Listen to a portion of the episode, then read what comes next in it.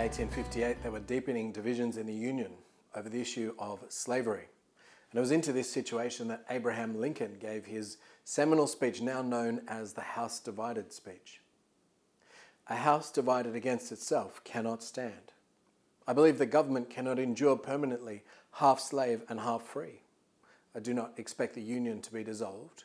I do not expect the house to fall, but I do expect it will cease to be divided. It will become all one thing or all the other. Either the opponents of slavery will arrest the further spread of it and place it where the public mind shall rest in the belief that it's in the course of ultimate extinction, or its advocates will push it forward till it shall become alike lawful in all the states, old as well as new, north as well as south. Well, Lincoln's words would be proved right as the country plunged into civil war just three years later. A house divided against itself cannot stand. What you may not have known was that Lincoln was echoing the words of Jesus, uh, words which we find in our Bible passage today. Uh, words which remind us that at the end of the day, we can't remain in two minds about Jesus. We can't sit on the fence or have a foot in both camps when it comes to Jesus. We have to pick a side. Uh, that's what we're thinking about in church today, so stick around and we'll open the Bible in detail in just a moment.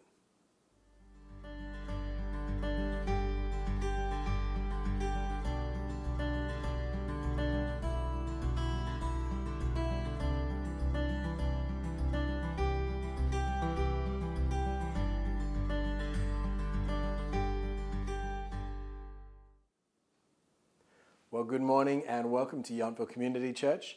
My name is Dan Bidwell, Senior Pastor here. Uh, we are so glad that you're joining us this morning as we make time to draw near to God in worship and in prayer, and as we hear Him speak from His Word. Uh, so, if it's your first time with us, uh, or if you've been with us for a long time, uh, it's so good to have you. Uh, one of the ways for us to all feel more connected is if you fill in our Connect card. Uh, you'll find the link on our website at www.yountvillechurch.com org, uh, or you can find it in the comments below on YouTube. Uh, let us know what you think, uh, what you're learning, what God is doing in your life, how we can pray with you. Uh, because we are a church and not just a YouTube channel, and so we would love to hear from you. We'd also like to keep you updated on our physical return to church.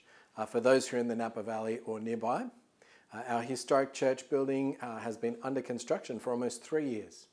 But that construction is almost finished, and we are looking forward to what God will do as we relaunch ministry in just a few weeks' time. So uh, get in touch with us, and we'll make sure you receive our weekly e news emails uh, and all of that uh, latest news. Uh, one last announcement if you've got kids or little ones in your life, why not share our kids' church videos with them? Uh, our kids' minister, Charlotte, is teaching a series on the parable of Jesus at the moment and uh, they're great fun. So make sure you check them out. Uh, here's a little sample of the kind of things that we do together each week. Hey kids! Howdy kids! Hey everyone! Welcome to summer camp. We're gonna have so much fun. First on the list is making bubbles. Yeah!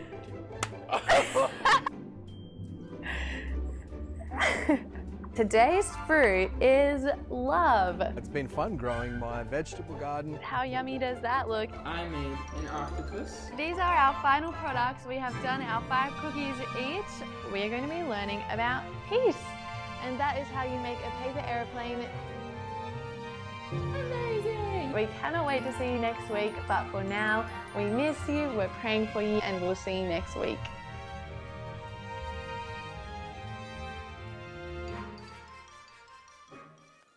Well, it's time to get into God's Word. So, why don't we pray that God would speak to us now as we open the Bible? Our Heavenly Father, you are the God who speaks. Thank you for your words that are recorded here for us in the Bible.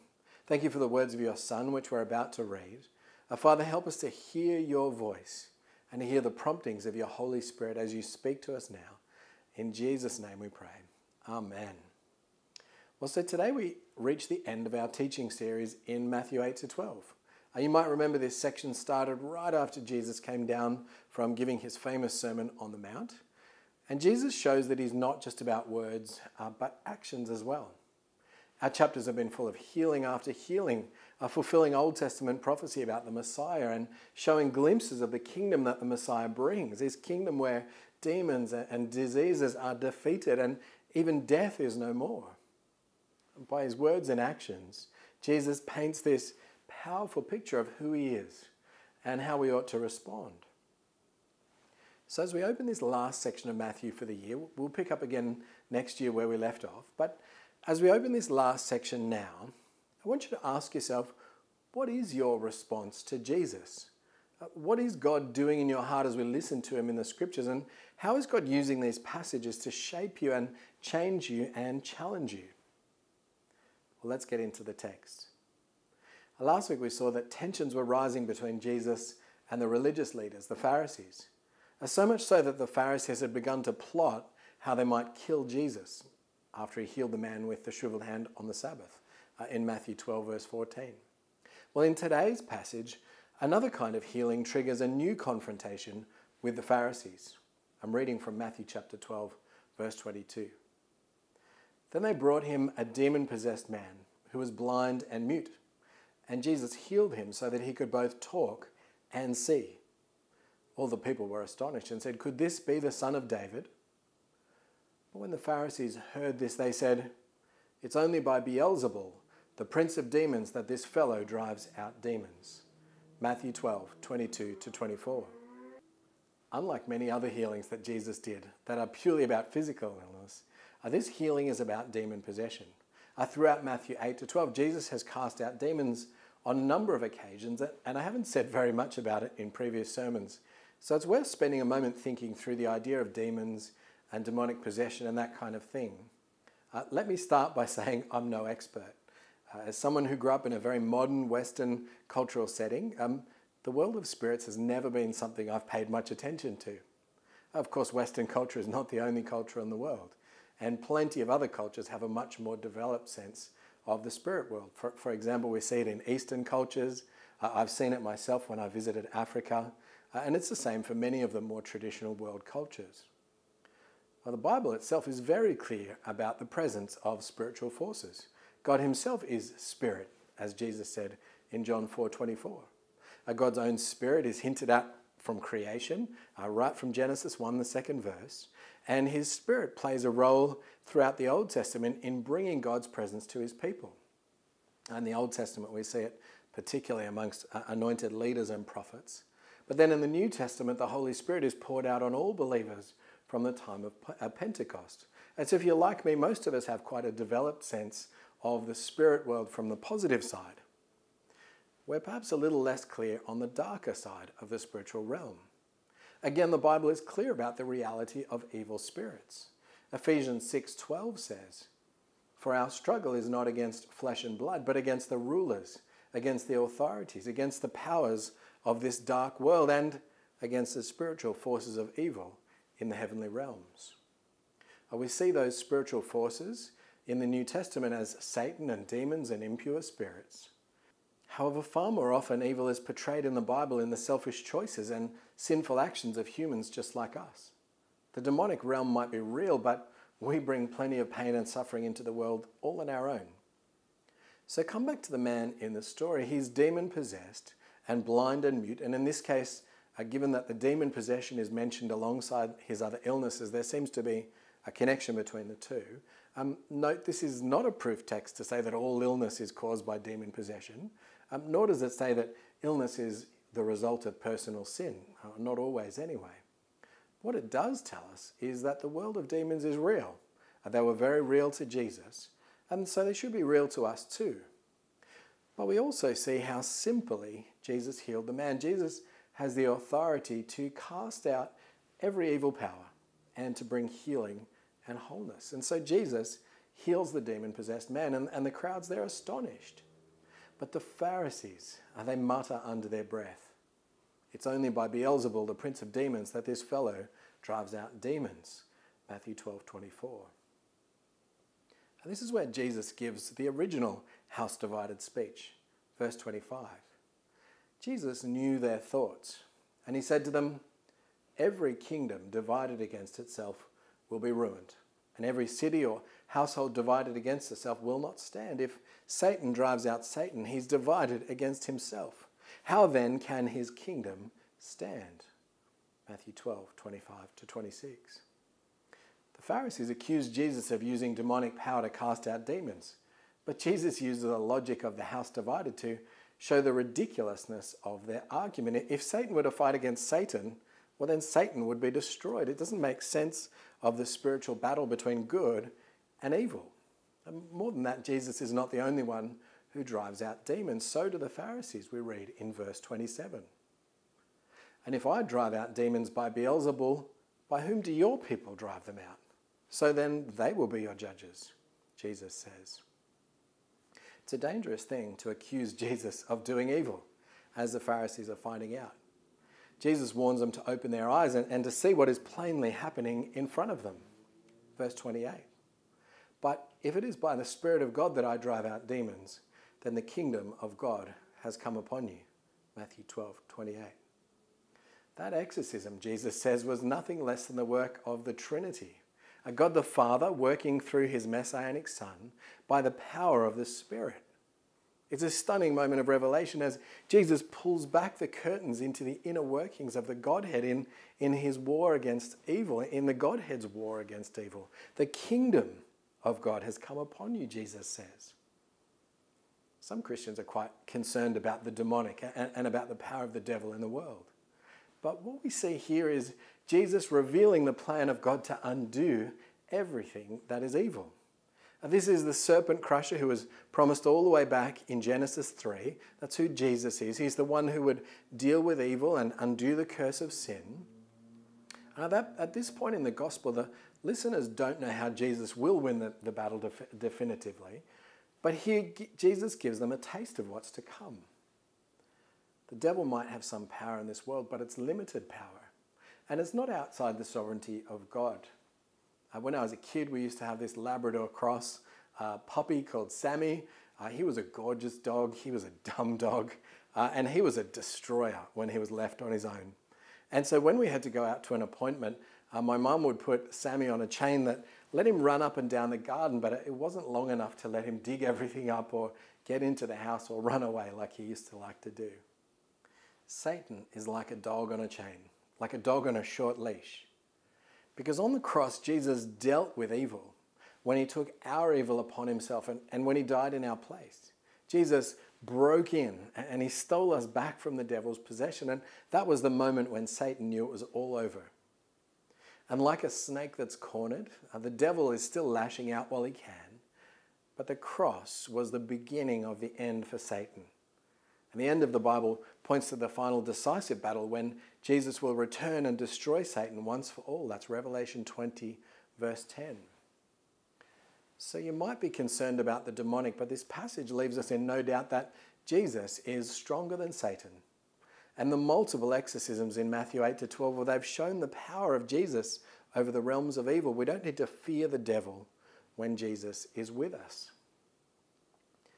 And that brings us to the next big question of the passage. How do we know that Jesus is with us? Or, or, put it the other way around, how do we know that we are with Jesus? How do we know that we're doing it right? How can we have assurance? Because the next words that Jesus speaks are confronting for many, especially those with tender consciences. Reading from verse 30. Whoever is not with me is against me, says Jesus, and whoever does not gather with me scatters. And so I tell you, every kind of sin and slander can be forgiven, but blasphemy against the Spirit will not be forgiven. Anyone who speaks a word against the Son of Man will be forgiven, but anyone who speaks against the Holy Spirit will not be forgiven, either in this age or in the age to come. Matthew 12, verses 30 to 32. Jesus makes a clear delineation between those who are with him and those who are against him. Pick your side, Jesus says. Choose Jesus. Otherwise, you've chosen Satan by default. It's one or the other, there's no middle ground. And that's a hard statement for a pluralistic world, uh, for a world that believes in many pathways to God and many spiritualities of equal value. It's a hard statement for a post truth world, a world that doesn't like absolutes of any kind. And it's a hard statement for a secular world that believes we're better off without God. Jesus' statement puts all of those people on the other side of the fence as those who are against him because there is no middle ground, there's no neutral ground where we can just be nice people and get along. God's universe doesn't work that way. We belong to one of two kingdoms the, kingdom of light or the kingdom of darkness. And that can be a hard statement for us as Christians when we see the stance of our friends and, and relatives towards Jesus and what that means for their eternity. So, will you pray for them? Or will you plead with God for them? Will you ask God to send people into their lives who will speak uh, the words of Jesus to them, who will help them to see Jesus? It's often easier when it comes from someone else. Pray that they would join us at church here as we learn about Jesus together and maybe consider inviting them when our building reopens. Because Jesus is clear whoever is not with me is against me. Well, that's one way that this statement of Jesus is difficult for us as Christians. The other difficult part of this verse is the idea of the unforgivable sin. What if you've chosen to follow Jesus and, like every Christian, you fail at some point along the track and you fall into sin? Does that mean you've committed the unforgivable sin? Well, let's look carefully at the verses to puzzle it out. Verse 31 says, And so I tell you, every kind of sin and slander can be forgiven, but blasphemy against the Spirit will not be forgiven. The great gospel reminder here is that every kind of sin and slander can be forgiven. And remember that the whole Bible is a story about God rescuing his people from the effects of sin and restoring us to a right relationship with him ultimately through the death of Jesus on the cross. God promises to forgive every sin when we come to him with a repentant heart and when we come back to him, no matter what it is that we've done. So, what is blasphemy against the Spirit, and how's it different from other kinds of sin? And why can't it be forgiven? When we look at the context Jesus is speaking into, it seems to be a word of warning to the Pharisees.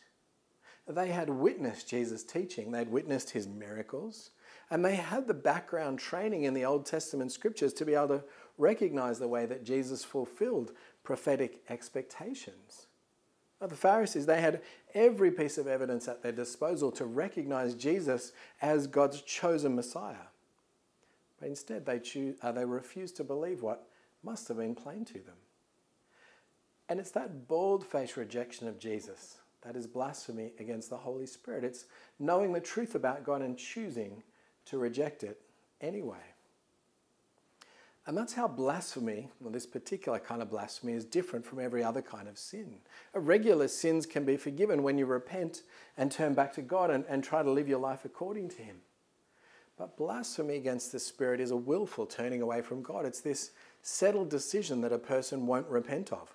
They've chosen their side, and it's not Jesus' side. This is a difficult topic because we've all known people who seem to uh, have had a strong trust in Jesus at one point in their lives and they've now walked away from him. And it's heartbreaking. I know it's happened to some people who I love dearly. And I pray that they will repent one day, but that's between themselves and God. For us, though, we need to make sure that we don't start down that pathway, that we don't start down that pathway of willfully rejecting God's influence in our lives. Uh, if you're someone who laments over your sin, if you grieve over the wrong things you do, perhaps they're even sins that you just can't seem to shake off. If you are repenting and trying to make amends, uh, then you don't need to worry that you've committed the unforgivable sin. God will forgive you. But if you have stopped caring, uh, if you've stopped trying, if you've shut God's voice out of your life, then I think you need to hear Jesus' warning today uh, you are on a dangerous path. It's a path which has eternal consequences. And the diagnostic, Jesus says, is to look at the kind of fruit your life is bearing. Matthew 12, verse 33. Are you bearing good fruit or bad? Well, one indicator of good and bad fruit is the way that someone speaks, says Jesus. For the mouth speaks what the heart is full of. A good man brings good things out of the good stored up in him. And an evil man brings evil things out of the evil stored up in him. Matthew 12, verse 34 to 35. Uh, there's a whole sermon to be had on what the Bible says about the tongue and, and the way that uh, we speak, uh, the way the tongue can steer our course like a rudder steers a ship. That's James 3, verse 4 to 8. But put simply, Jesus wants us to notice the sorts of things that dominate our conversation, the sort of things that dominate our internal monologue, the sort of things that well up from inside our hearts. Because those things are a reflection of what we fill our heart with and what we fill our soul with. They're a reflection of what really matters to us. The heart tells us which side we've picked Jesus or not Jesus. That's a challenging word, I know. But that's the nature of following Jesus. It's all in or all out, like Abraham Lincoln said. There's no in between. We can't sit on the fence. We can't live a life where we say one thing and then do another, where we claim the name of Jesus in some parts of our life and reject him in other parts. That would make us a house divided. Jesus wants us to be all in with him or all out.